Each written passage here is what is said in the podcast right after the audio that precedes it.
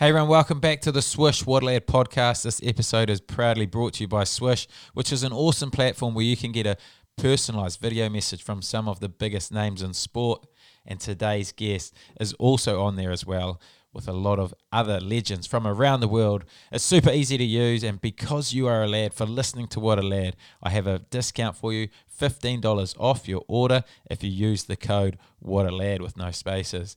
Up to 70% of the proceeds go to Kiwi Kids charities, so you can feel extra good about your purchase. And I'll leave a link in the description, so go click on that and check them all out. Check out all the stars and go get yourself one from your favorite. Also, our good friends at Pure Sport are offering 20% off all of their products, which you probably already know are the most tested and trusted CBD products in the world. These products will benefit you whether you're an athlete or not. There's something in there for everyone, whether you're struggling with sleep, stress, recovering from concussion, sore muscles, or joints. There's something there that can help you recover or at least with your quality of life. I'll leave a link in the description to click on, and then to get your discount, use the code WATERLAD20, no spaces. And remember, this can get into New Zealand, no issues. Grateful for our partners, but I'm looking forward to this episode, so let's get to it.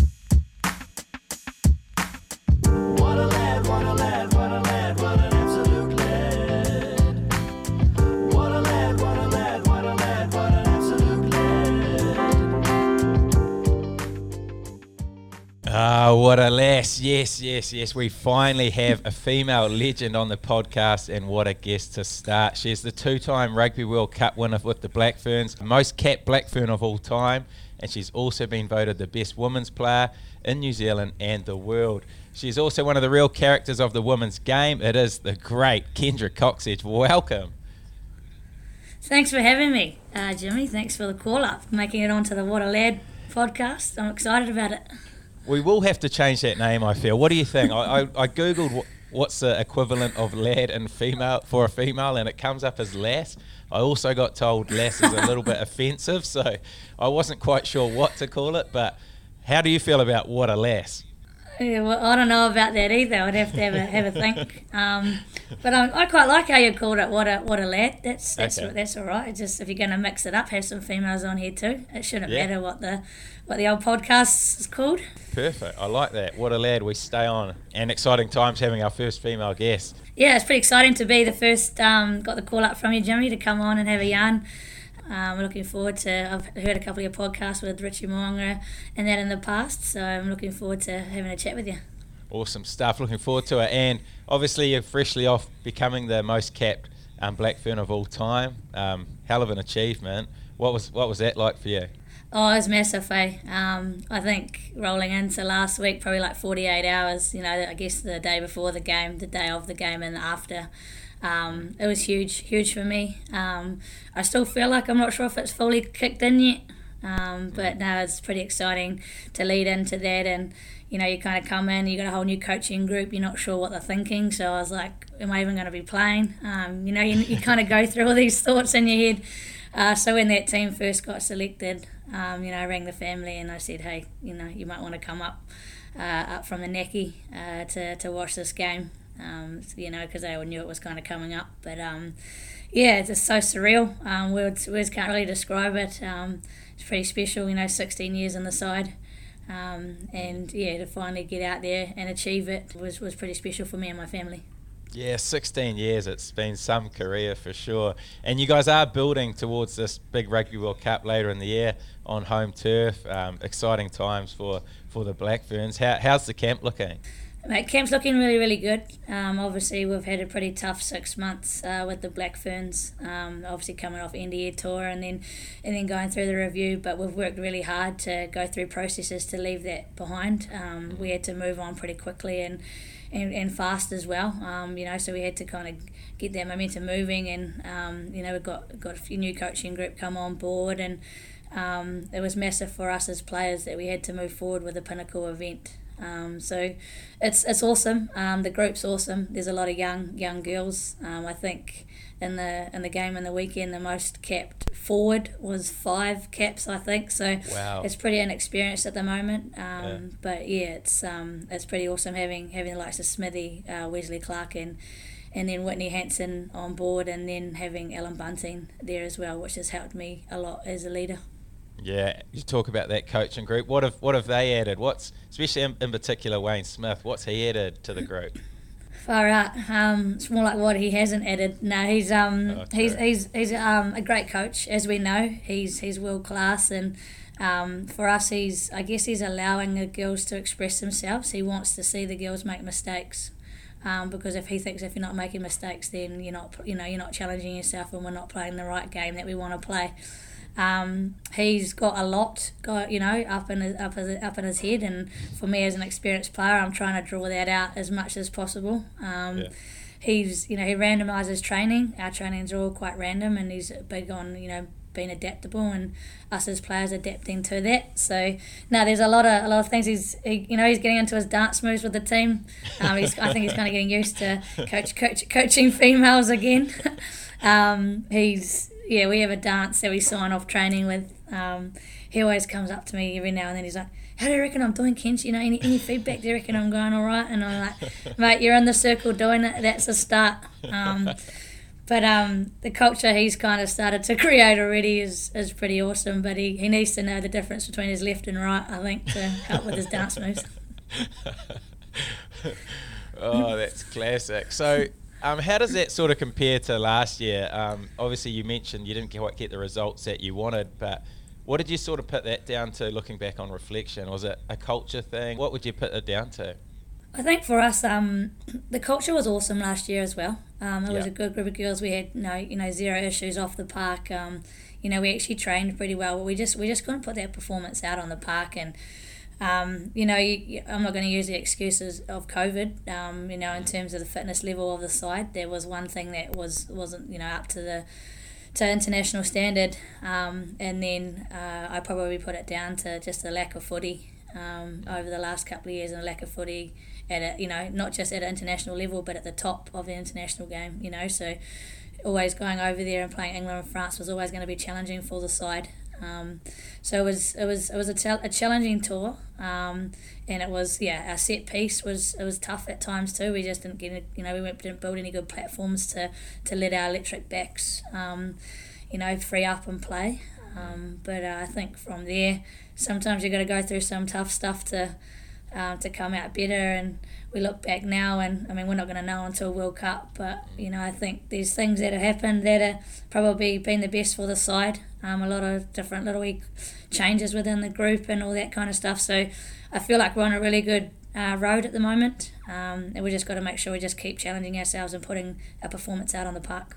Mm. Did you see those results kind of coming, or were they a complete shock to you? Because obviously, from my point of view, I definitely didn't see those big scores coming. I thought um, over there, you guys would have been a lot more competitive. Potentially, would have I would have backed you guys to be winning those games.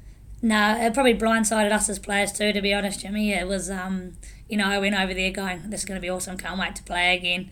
You know, I'm sure we'll go well. Looked at some of the, you know, looked at their footage and kind of knew they were going to be good. Um, Yeah. Knew they were going to be tough. They always are.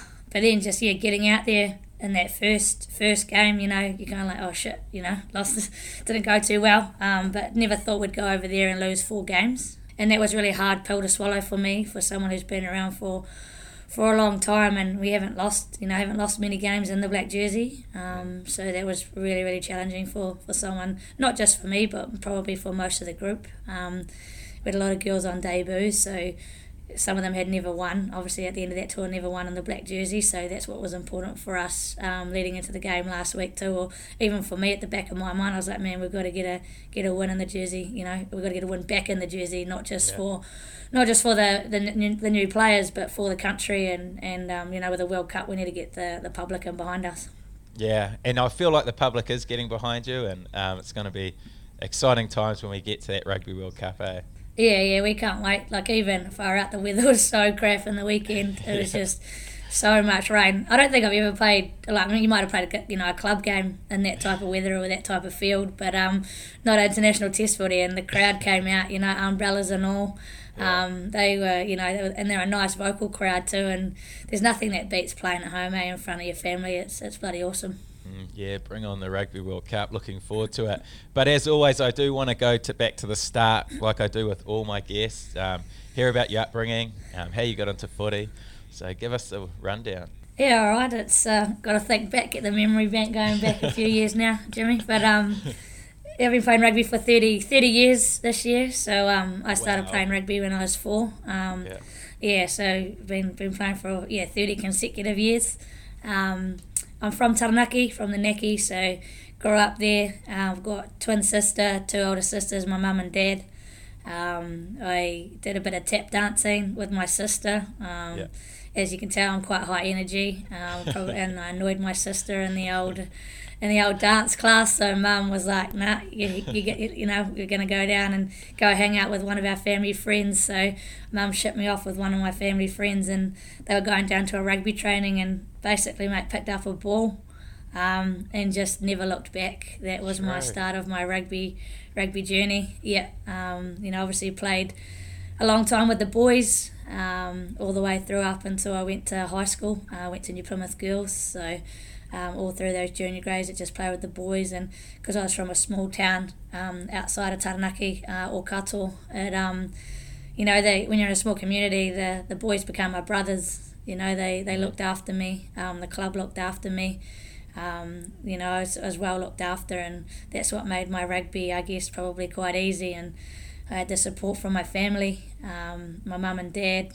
You know, I guess back then, you know, not many girls played at all. Um, and even in the Naki, I think there were two or three of us that were, were playing at the time. And for mum and dad to allow me to continue to play and enjoy it, you know, so I'm pretty grateful that they allowed me to do that.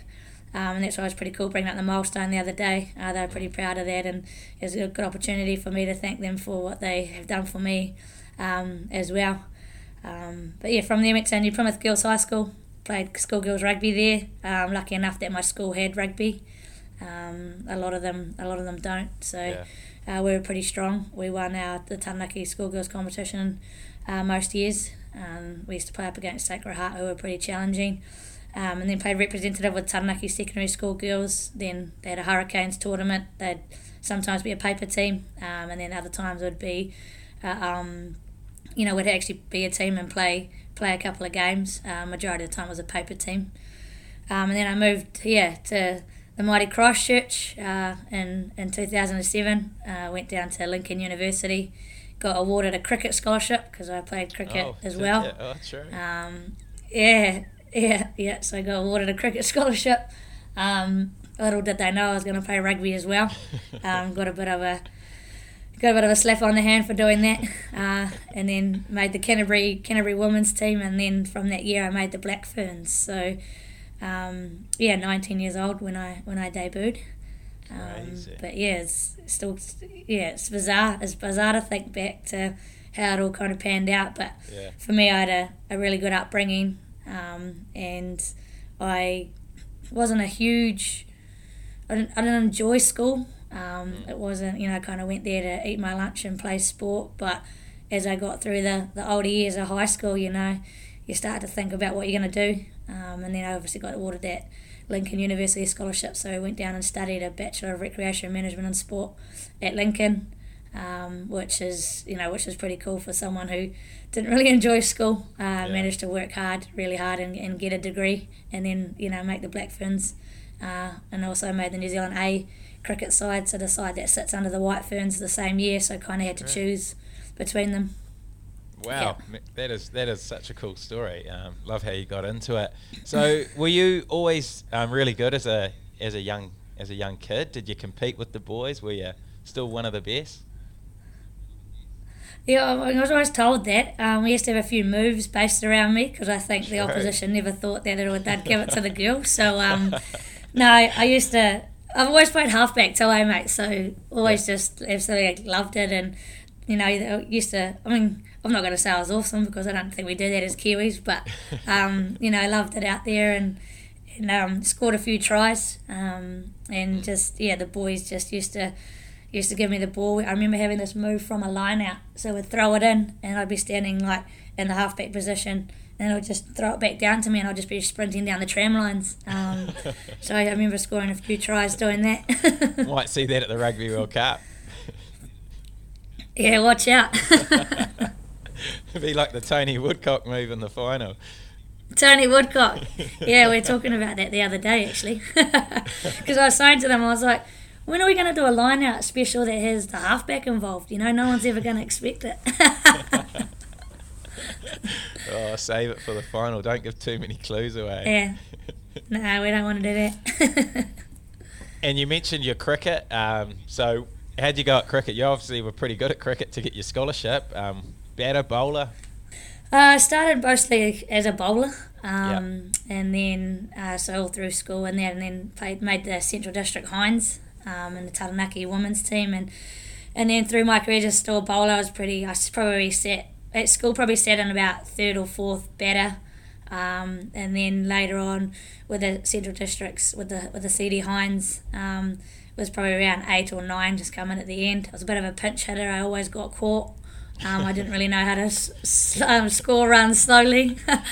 um, so I used to get caught a lot. Uh, Amy Amy Mason, who used to Amy Watkins now played with her, and she was a, she used to score runs pretty quickly too. So I kind of used to be like, oh, I'm not here to muck around. I'm hit, I'm here to hit fours or sixes. Um, so I, I tend to get caught a lot on the boundary uh, or caught at slips, just trying to give it a good hack. But um, I guess towards the end of the cricket, I actually ended up opening the batting. Um, so I kind of taught myself to slowly score runs um, and just hold my wicket. So yeah, and then just slowly became a little bit of an all rounder, really.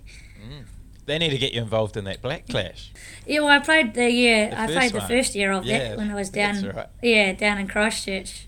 Yeah, and we've got Ted. Ted's in our environment, so I've been Oh, yeah. um, riffing into him about about dropping me. I was like, "You dropped me. I never got a phone call after the first year." Um, but he reckons he's going to get me back, so I'll Oh, hold him that- to it. I'll see some boundaries. That'll be good stuff. So, what made you choose rugby over cricket in the end? Um, I think you know a lot of people can ask me, and I think for me it was probably around, you know, cricket is a long time. It takes up all your day. Like Yeah.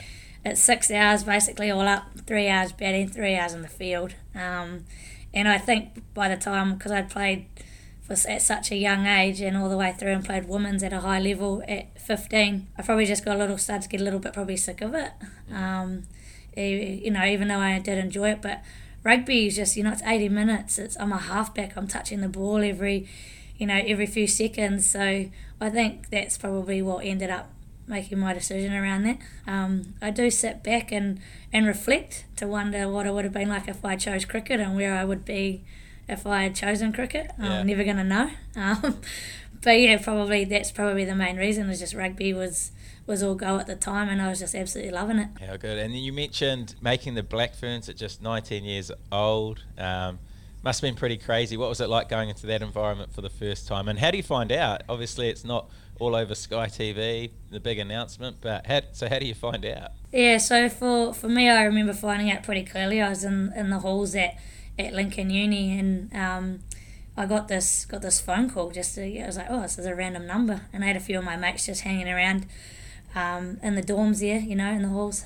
um, and then they rang me to say that I had. Um, it was uh, Warwick Taylor actually uh, rang me and said that I'd I'd made the Black Ferns squad, and you know when you're young and that age and the Black Ferns weren't really known a lot. Um, like I knew they were there. I'd watched them a fair few times um, in 2006 at their World Cup and stuff. But I never, and I've always wanted to play for New Zealand. But then, you know, I just kind of rocked out, played Canterbury rugby, and then just got this phone call to say, "Hey, you've made the, you made the Black Ferns. uh, You're coming into into camp." Um, and that's how it kind of panned out. And I just remember being in a bit of shock, and I think my mates were crying more than what I was. Um, so it's pretty pretty cool, pretty cool way. That's, a, that's how we found out back then. But um, and then I remember rocking in, and you know, with the likes of Anna Richards and Victoria Heighway and Casey Robertson, and um, you know, there's some absolute legends of the game. And I was, you know, I was quite obviously being a halfback, quite a talkative person, but I just remember coming in and I just didn't say boo for like the Sure, first two yeah. years. Um, yeah, and I was pretty. Yeah, it was pretty daunting coming in, but um, you know, they took me under their wing, uh, looked after me, and you know, Emma Jensen was a, another legend of the game at halfback, and worked alongside her, um, you know, for for a few years, and um, but I just remember coming in and just felt a little bit like didn't want to put my foot wrong, um, especially at 19 years and years old. So, yeah, no, it was it was pretty it was pretty special at the same time. And then I got to make my debut uh, in Wanganui uh, against Australia. Uh, I remember getting what two and a half minutes off the bench, ran on. Um, I think I just about I just about put the ball on the wrong side of the scrum actually. I I ran on and had the ball and then I was like, hang on a minute, I'm on the wrong side, so I had to quickly scoot around to the other side. Because I think I was like went to kind of put like just about to put it in. I was like, what the hell? Where's the hooker's foot? Like, so um, scooted around the other side. The ref didn't even tell me either. I was like, but um, mate, at two and a half minutes felt like it was about ten seconds. It went that quick. yeah, it always does, eh, coming off the bench. For those little, Yeah. little cameos, Yeah. eh? But yeah, um, yeah. is there any sort of like um, traditions or initiations you do in the Black Ferns, like for a 19 year old coming in? How, how are you treated? Yeah, no, it's it's um. I mean, it's all about you know, I guess having coming into an environment that you enjoy, and I think the the main thing was for the Black Ferns back then is that we had a lot of like standards and, and protocols that you had to kind of live by coming into the side, and if you broke one of those protocols, um, it was pretty ruthless in terms of yeah. Yeah, you, I guess you call it a consequence or a punishment, even though I don't like those two words. Um, and you, you do, we do it a bit different these days. But um, you know, if you if you were late or um, you know you forgot your kit or you left something behind, um, you went into the, the ring of fire and you, you pulled a card out and each card had a little bit of like um, you know like a punishment whatever that was. Might have been you know you had to dress inside out or wear your skins you know full skins to breakfast and and all that kind of stuff. But um so you, I never wanted to put a foot wrong. I was like, oh my gosh, like just just put my head down, do what I needed to do, because it was pretty scary. Or singing a song, or singing the anthem, Oh, or yeah, something. yeah. And as a nineteen-year-old, you know, like that's daunting. Um, so I didn't have to. I was pretty good. Yeah. I think there was one time. I mean, I've never been late in this team. Um, it's something that I, I just, I, I just lateness is a non-negotiable. Um, yeah, but there's one time I um I left my room key I think on the table and someone picked it up and when I went into the ring of fire I was like oh my god please don't get the singing one please don't get the singing one um, but I had to wear the full the full skins to breakfast so it wasn't too bad but never again uh, I didn't want to put a foot wrong that's for sure So how does that how does that look now in terms of those sort of um, punishments? Mate, we just got, as you can imagine, with the, the new generation and that coming through, as things are a bit different. So um, we just try try and create a, a, a really good environment where everyone kind of feels safe and, and loves it. And I guess it's around creating that high performance environment. So um, girls come in and knowing that you know that you need to be where you need to be or have what you need to have. So we don't necessarily have that that anymore. Um, We're just working through a bit of a process with a new coaching group now around small things like that. So we haven't got anything necessarily locked in yet. Um, but the yeah, the girls have been pretty good actually. Um, so that's what makes it because you don't want to have a punishment every time. It's a bit tough, Yeah. obviously, as we know with the, the new generation coming through. You got to be a bit nicer to them. Because I say to them, I was like, man, when I came in as a 19 year old, holy heck. Yeah, back in my So, day. Yeah, yeah. Back in my day, I never thought I'd be the person saying that, but yeah, that's it. But you've obviously had an incredible career, um, so many amazing achievements, so many big games. Any sort of games that really stand out for you as um, career highlights? yeah, there's always there's always a few that kind of stick out to you. Um, you know, mine would probably the one I uh, in terms of a whole year. 2015 was a really cool year. Um, we just come off that 2014 World Cup and we weren't successful. We lost to Ireland in the um, in the round robin, which kicked us out because there was no like uh, quarterfinals or anything back then. So um, we ended up coming fifth. Um, so from that one, we you know we wanted to turn a corner in 2015, and that's when Glenn Glenn Moore and Wesley Clarke and uh, Ruben Samuels kind of came in, and and uh, that Canada, uh, Canada trip was was awesome. Um, it was a series over there that we we were really successful and we played really good rugby. Um, so that was a good massive changing point for us. So in terms of a whole year, that year was probably one of one of my favourites. Um, but nothing will probably beat the 2017 World Cup final. Um, you know, after losing 2014, um, we were going to that World Cup and we weren't coming home without it. Um, and then to, I think we, you know we were down at half time. Um, I just remember sitting in the we had obviously a different coaching group then, a slight change. We had Grant Keenan come in as coach, and he was our backs coach. And I just remember sitting in the in the changing room at half time, and he goes to me. Um, you know, he's going through what what he what, what he's seeing and, and what we need to kind of look at for the second half. And I just remember sitting there, and everyone was kind of sitting there with like just in real. I guess real focus. There was not. There was real quiet. It was kind of a little bit unusual, but. And then I remember him coming up to me. Grant comes up to me and goes, "Kinch, you're good. Like, you don't seem yourself. Are you right?" And I said, "Don't worry, we've got this." It's almost like we all knew that what we needed to do, and we just needed that time to to process what we needed to do. And as soon as we ran out, we just flicked the game over completely, and um, we were playing a wide, expensive game. But um, England knew that, so we started to play a tighter game. And just I think for me, it was around the ability as a as a team to to be able to do that, to flick that switch over and change a game plan completely, which was probably almost never heard of in the women's game, Jimmy, at that time. Um, so it was pretty special to come in and our, our prop scored a hat trick, Toka Natua, um, scored a hat trick in a World Cup final and you know, we had Vic Subritzky-Nafatali doing crossfield kicks. To, you know, like there was just that, that to me was a big change in in the women's game as well and how it was played. Um, we set a really high standard there. So, you know, when you can remember a game that clearly, um, it's Yeah. obviously you know it's a, definitely a special one, special one for me. Yeah. Love that. And what are your nerves like going into a World Cup final? You're a nervous sort of player, and obviously you got the goal kicking duties as well, which always adds a little bit more pressure, especially in a World Cup final.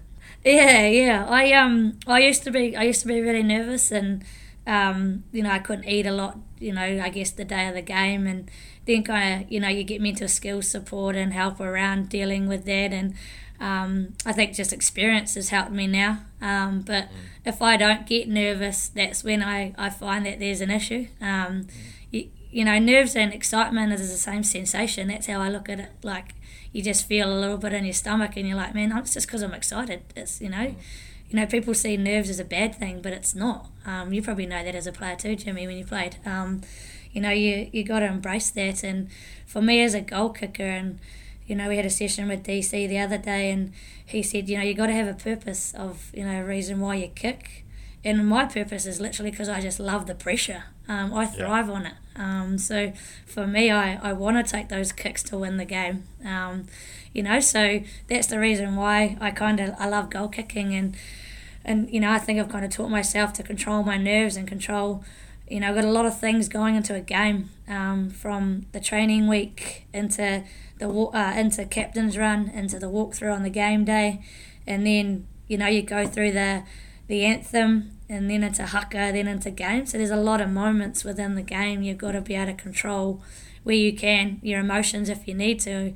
Um, you know, and there's some girls and even myself when, when I was 19 debuting, I, I bawled my eyes out in the anthem. I just couldn't control it. And, and I guess the good thing for me is I was going straight to the bench after that to be able to sit down and, and, and relax. Um, but some girls on debut start, right, and they play. So, um, you know, for me, I just I think just experiences help that. So now I just I thrive on on singing the anthem. I get up for it. Um, you know, the one on the weekend for my fifty eighth test, it was a little bit of emotion, so holding back a few tears. But then you kind of flick from that into a bit of a different mindset for haka, and then you got to flick again uh, into game mode. So there's always little moments that you got to be able to learn to control, and we got a lot of support systems and structures in- place now to support that, which is cool. Mm. Have you always been a goal kicker? Uh, yep, yep. I've always done it and always loved it. Um, you know, you got those memories as a kid. Well, when you didn't have a tee, you used to just drop kick, and used to live. You know, after we come off the farm, I used to live across from the school, so I'd go home, chuck my bags down, come back down, and have a run around and score tries, win World Cups. You know, need to get this drop kick to to win the World Cup and kick the ball into the trees behind the posts, and you know, on wet rainy days when you know, my sisters were inside probably reading books or doing something else. I'd be out um, scoring tries and diving in the in the mud and, and in water. And so I've just um, from there just taught myself, to be honest, as well. I've taught myself how to goal kick. Um, Yeah. I've had a few lessons in the past, but um, you know, a few tips from from the likes of Dan Carter or coaches and all things like that. But um, Hannah Porter was an absolute legend of the game. I remember her giving me some key tips when I was young Blackfern. Um, but I just yeah taught, taught myself how to do it from a young age, and still finding ways to improve too. To be honest. Yeah. So none of your sisters were into any of that stuff. They were, like you said, inside girls, and you were the one out there getting stuck into the mud. It's crazy because most, I guess, most women Yeah. players have older brothers or something, and they sort of get dragged along or beaten up by their bigger brothers. But um, you've sort of done it all yourself. Yeah, we've got it's quite bizarre that because there's heaps of girls that in the team that have got older brothers. Um, Yeah. But for me, yeah, three sisters. They they they are sporty though. Um, we're a very sporty family, so you know they've played netball, basketball, hockey, and all that through school. Um, I think my twin sister, cause I've got a twin sister, um, she tried to play rugby once, and I told her she wasn't allowed to because it was my sport. So um, um, you know, so for me, I was it was just I just absolutely loved it. I think just because I kind of it was almost I didn't know any different, right? Like I was four years old when I picked up the rugby ball, and I was basically for dad. I was the um, you know his I guess his son that he he never he never got. You know, I was the one ho- holding the spanner and holding the you know holding things for him when he was fixing stuff and grab the hammer, hold this and. Um, and I almost think back and I think how awesome that is because I can change a tyre. Um, you know, I can do those small, change a light bulb, all those small things. You know, because Yeah. I was helping Dad. It kind of I learnt those wee key key tips off him. Um, so yeah, it's, it's it was quite bizarre, but you know through starting when I was four years old, all my mates were I was mates with the boys, uh, grew up with them. Um, you know, if any of them picked on me, the you know mum and dad knew or whatnot because we're all close family friends. Um, you know, I had a had a mate, uh, Matthew, who on his door um, would have no girls except Kendra written on his door, so I was the only one that was allowed in his bed bedroom. So, um, you know, so for me, and then I went to an all girls school, mate. So that was a massive change for me going into year nine, um, having lots of boy. Boy, you know, boy mates and boyfriends, into having um, to you know find some from a different group of friends. Yeah. And how was that? Yeah, well, I mean, I guess the cool thing was to start with, is I had my twin sister on, you know, on the first Yeah. couple of days, but we're so different. We basically had two days together, and then we just went off with our different groups of mates. Um, but being sporty helps that, eh? Like it's so much easier to, to find friends, and Yeah. you know that my school friends are, are my lifelong friends. We're still mates today. Um, majority of them are still in the necky when I go home. Um, you know, over Christmas or any time I go home, I catch up with them, and um, you know they've always been hugely supportive of of my rugby as well. And you know, I had a couple of them at the game in the weekend, and um, yeah, no, it's, it was it was definitely different. Um, I had to to learn a bit and. Um, but, you know, I guess be a bit different, but um, nah, it's it's been cool because I still have some really good boy, you know, uh, boy mates as well, which is awesome. Love that. And you mentioned like 2015 being one of your favourite years. Um, and individually for you, you won a lot of awards that year too. You won the best female player in the world and in New Zealand as well. Um, what did you put that year down to individually being so good? Um, well, I think for me was probably, um, you know, I, I Emma Jensen. I sat behind Emma Jensen, the other halfback, for for nine years. Um, you know, so I sat in the saddle. I was patient. I worked on my craft. I did what I needed to do, uh, as well as trying to help her, you know, prepare her for every game. Um, so that year was my opportunity. That was the year when I got my first, you know, got that consistently of starting every test. Um, so for me, it was I was given the opportunity, and when that came, I just wanted to take it with, with two hands. And um, I think that's what it just came down to is I'd done the hard graft of, of sitting in the you know, in the back seat and soaking it all in. So that I always told myself when you get the opportunity, you need to take it with both hands, and and that's what I did. Um, and you could see it in my game. Um, I brought a different kind of style of game to what Emma Jensen did, and um, and it worked for us. And you know, I think now um, I've started every test since 2015. So uh, it wasn't just my 58th test in the weekend; it was my 50th consecutive test um, for the the team as well. And um, so I started all those tests since then. And so I was thinking about that last night. I didn't actually realise until I was thinking, I was like, oh, shit, I've actually started since 20, 2015. So, and that's just every year, year in, year out. I just want to be the best. Uh, I want to be the best halfback in the world. I'm hugely competitive. Um,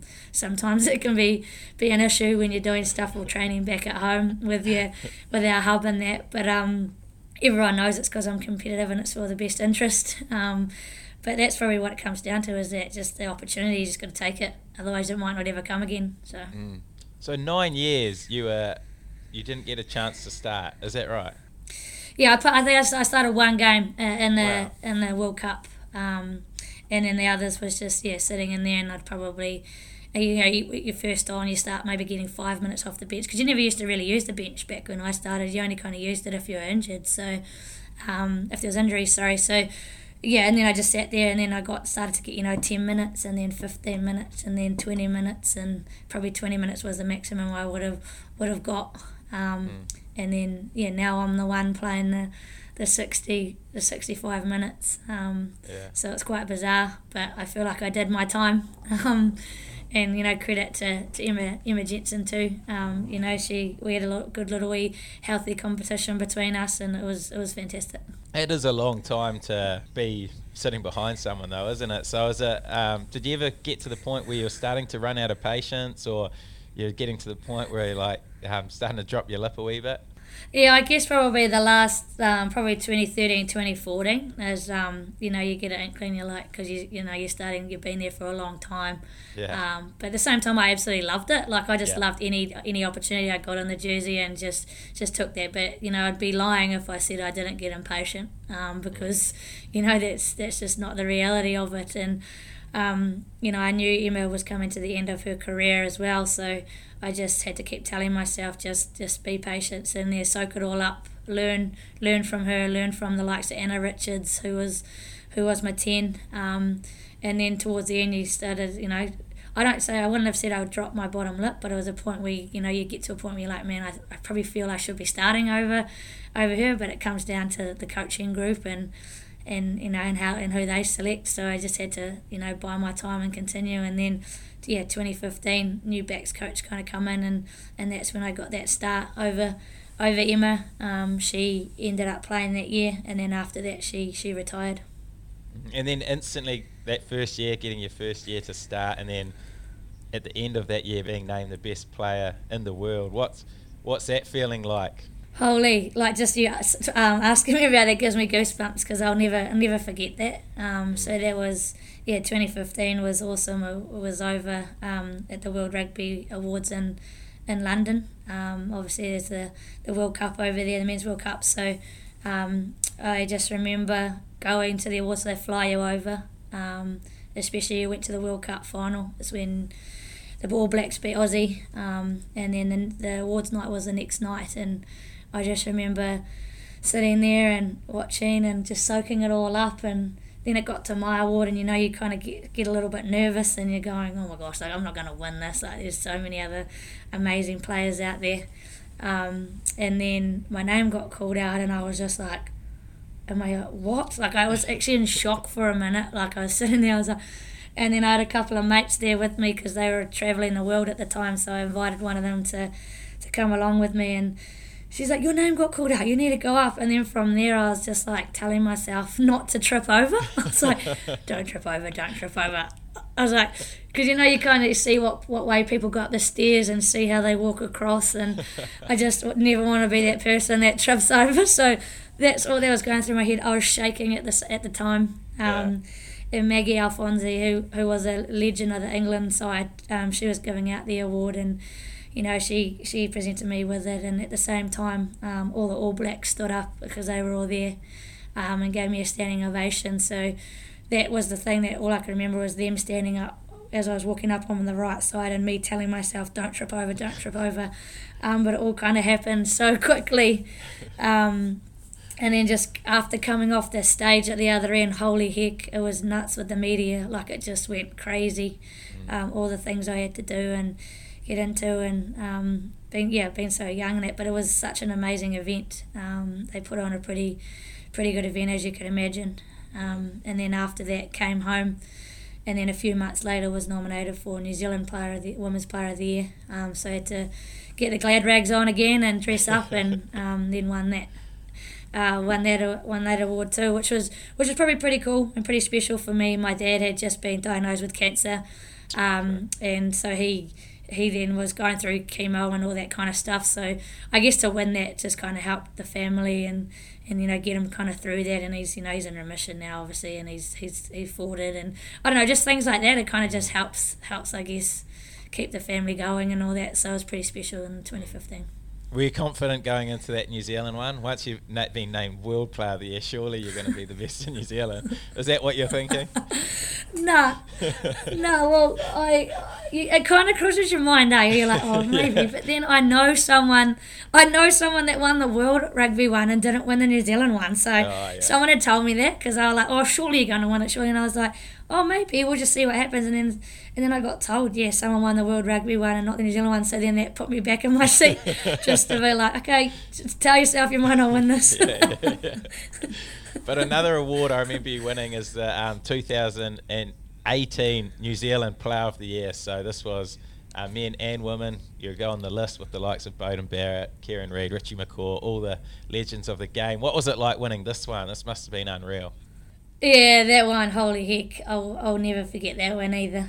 Um, kind of same situation. I got my, my twin sister. I just happened to, because I try and invite, you know, the family who's available. So mum and dad had already been to one. And this next one, I was like, oh, I'll take, take my twin sister, you know, get, get her to come up to Auckland and, and go. And so she was with me and, and, um, and um, and our Canterbury our Canterbury coach was nominated for coach of the year because we had won consecutive Farah Palmer Cups then as well. So um, yeah, just sitting there again, um, and I had won the Fiao'o Fa'amausili medal, which is the FBC Player of the Year.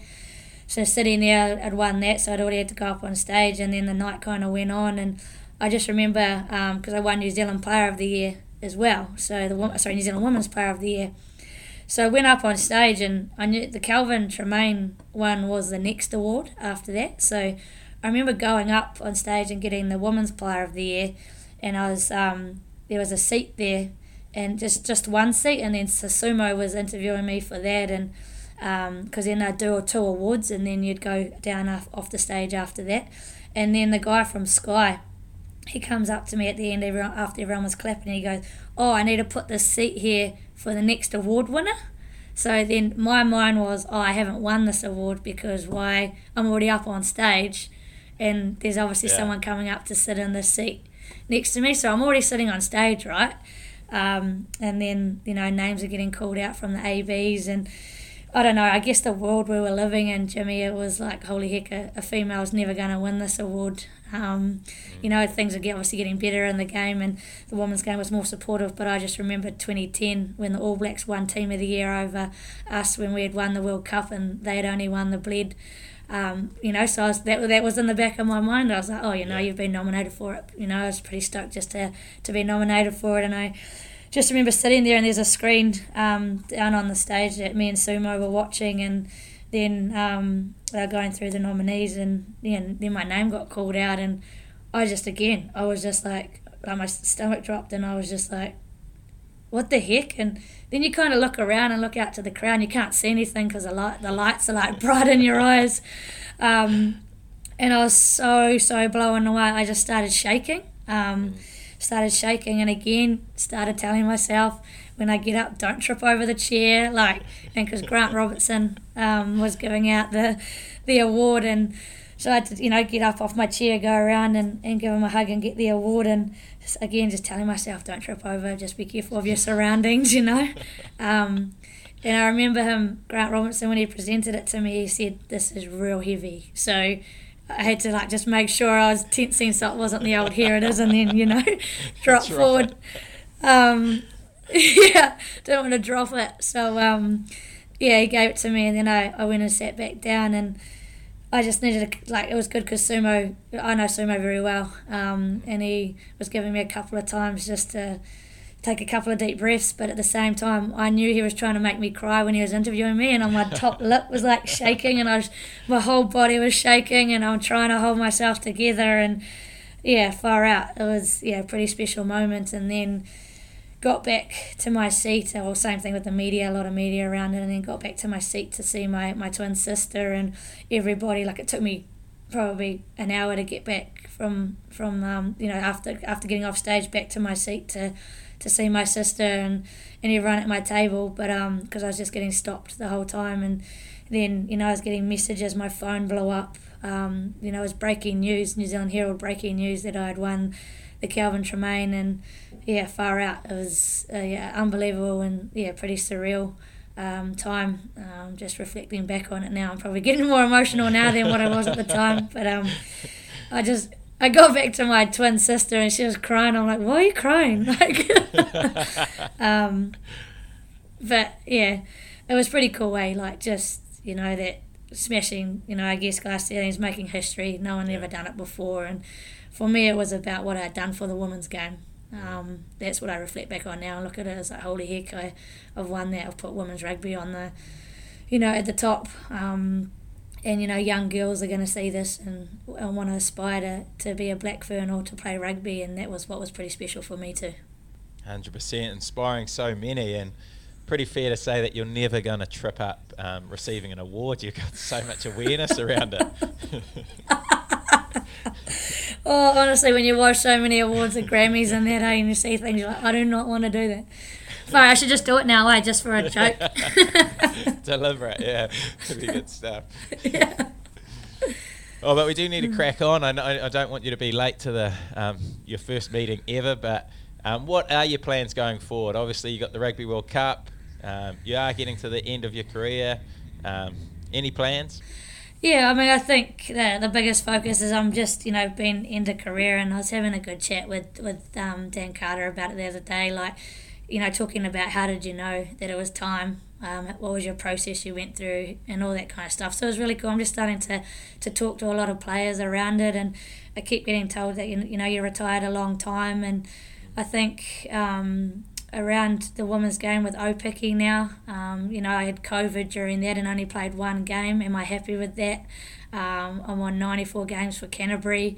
You know, so I've got these all these things that are kind of sitting there, but my main focus at the moment is I'm just trying to, I'm just tell myself, and I'm a real planned person. So for me to, I guess, I'm just trying to live day by day now. Like I just want to enjoy every moment. Um, this whole time being in this camp at the moment, just getting up and enjoying the game and love, you know, chucking on the black jersey with my mates and, and representing my country. I just want to enjoy it and um, and that's what's been really good for me is I probably the last couple of years I got caught into a lot of structure and a lot of stuff off the field as a leader that was going on and um, now I feel free again. Um, so it's what's been really cool is I can I can be free and play you know play free rugby again too, which is which has been really cool. Um, but then yeah, from here we've got a few tri- we've got a trial match coming up. Um, we've got a couple of um, games against Australia for the Laurie O'Reilly. Uh, and then then there's the big World Cup, right? So the the end goal for the year is for me to, to be peaking the time the World Cup comes around and be selected for for that side. Um, and I'm I'm trying not to think too far past that yet. Um, that's the big the big goal, but yeah, you know, I guess 30 years of playing the game, 16 years in the Black Ferns at a high level.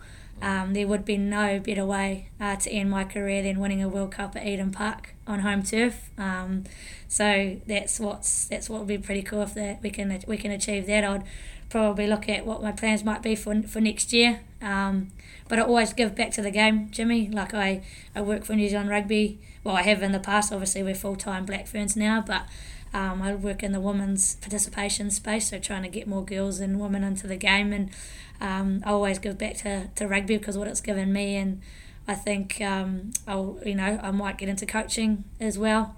Post post this, I want to give all my experience and knowledge back to back to the game. Um, pretty keen to potentially go around and be a kicking coach for women uh, and girls as well. So there's got these other little wee things that I, I want to start kind of planning, but I don't want to put too much into because I just want to focus on getting through through this year. Um, and you know, you, talking to DC too, I was like, you know, how did you know? And he's like, oh, I just wanted to enjoy, you know, my years of playing and what rugby had kind of given him. And he said, you don't want to be like clinging on, you know, just and you know, not, so I'm not clinging on yet. So. Um, that's what's been really cool. So we'll see how, how the next six months go, uh, and then we'll probably make a bit of a plan, bit of a plan from there. Um, post post, yeah, I, I do have a bit of a I have a bit of a fear about what rugby's going to be, or what life's going to be post rugby, because it's been what thirty consecutive years of playing the game. Like I've got to put plans and bits and pieces in place, otherwise I'll go, finish and I'll be like, holy heck, what do I do now? Um, but you know, there's small things like I want to go snowboarding. I want, you know, I want to try so many things that I haven't been able to do because of rugby. Um, so I've just started to put things in place, and you know I might move to playing some indoor netball. You know, like sp- playing squash again. I used to play squash, so just doing things that you know that I haven't done for a long time. Which I yeah might get roll the arm over. Hopefully Ted selects me for Black Cash again. yeah, Oh, just stuff like that. yeah. So we'll see how see how it pans out. Exciting times, and hearing you talk about the World Cup, mate, it's getting me super pumped about final at Eden Yeah. Park Rugby World Cup. Oh, exciting times! But we have, I have gone to the Instagram for some questions, and heaps have come through. So I won't be able to ask them all for the people who have sent them in, but um, we'll fly through a couple of these. Uh, first question: fastest Bronco time.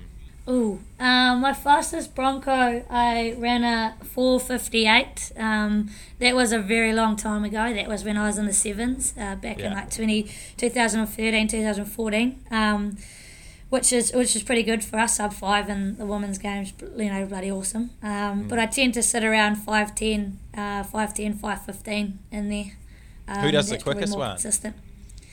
Uh, we had Kelly Kelly Brazier and Selica Winiata have the, the, the two quickest that I've had in Oh, the yeah. 15s game around a I think a 445 or something ridiculous. Oh, yeah.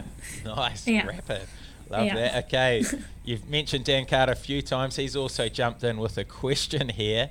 Andy Ellis or Wayne Smith? That's a great question. Far out. I, I spent a lot of years with Andy, who him giving, you know, taking me for some sessions and kind of mentoring me slightly. So, and Smithy, I've only had for three months. Yeah. um, but holy heck, they've both got some amazing knowledge. Um, you know, they're both awesome people and, and like almost quite similar actually. They're really similar. They could almost be like father and son. Those two. Um, I haven't said that to Smithy yet, but um, they're both quite, you know, quite intense. They both love it and they're both so passionate. Um, so I'll probably have to go just with Andy because he's been he's been bloody awesome to me over the years. Fair enough. Like that one. Okay, next one. How do you think you'd go in a Bunnings Cup game? um, far out. I think my, my pass would probably be, be too slow in, in that, at that level. Um, no, I, I think I'd be able to. I think I'd it'd be fast. I think I'd be able to get to the rucks and deliver the ball. Ten might have to be a bit closer. Um, but let's just hope that I wouldn't have to make any tackles. oh, it'd be good to see. I'd, it'd be, yeah, I'd love to see that. yeah, imagine that. Yeah. Yeah, I'm probably too old for that now, Jimmy. okay, next one. This is a good one. Best advice to a dad supporting his daughter in her sporting aspirations. Oh, I love that question. Um, I guess for me is just allowing, allowing your, allowing, allowing her to do what do her. Um, Yeah. You know, I think there's there's been so much pressure that have been that's been put on from parents in the in the past, and for me, my parents never put any pressure on me. It was just about being the best I could be, and um, I know there's times in there that dad would have been. Um, he would have been like, "Oh my gosh, these guys like give her the ball," um, or you know, some issues with the. I've had a couple of issues with some coaches in the past because I played the same position as their son, um, but just being hugely supportive, um, backing her when she needs someone to talk to, someone to, um, you know, just being positive, you know, positive information, positive around the game, um, and just, um, I guess, getting her to set some goals actually as well um, is always a good one, and and helping her through those. But just yeah, the biggest thing is not putting any pressure. And if she plays other sports, allow her to do that. Um, I'm huge around balance is better. I played like six or seven sports at school, and I think that's what's allowed me to become the player I am today. So. Um, and if, if she gets the opportunity, take it with two hands because it might only ever come once. Great advice. Love that one. Great answer and good question for whoever sent that in. Two more questions. This next question is from our major sponsor, Swish, which I know you're on Swish. So if you are listening, go get Yeah. a Swish from Kendra, one of the great Swishes Yeah. in the world. uh, if you could get a video shout out from any celebrity, who would it be and why? Whew. I would say, do you know what? This is going to make people laugh. I absolutely love Celine Dion. Like, I Do love ya? Celine Oh, Dion. true. I- I wasn't picking Yeah, that. like she's. no, so that's one person. She's in my um in my uh, my game day playlist. Uh, but also Simone Biles. I think I think Simone Biles is an absolute freak. Um, You know, like gymnast. I think that would be pretty cool. Um, to be able to get a message from her. So swish, if you can make that happen, that'd be awesome. Let's make it happen. How does your Swish go? You constantly doing them? Yeah, there's a. I've only had I've only had a couple. I haven't been on it too long. Um, Yeah. just a couple. But um, what a cool platform Swish is though, eh? Like, Mm. holy heck, I've seen a lot of their videos on there, and just the reactions from people getting videos from you know from actual celebrities is, is Yeah. pretty cool. Yeah, it's awesome stuff. Uh, Okay, last question. Best piece of advice you have for a What a Lad listener?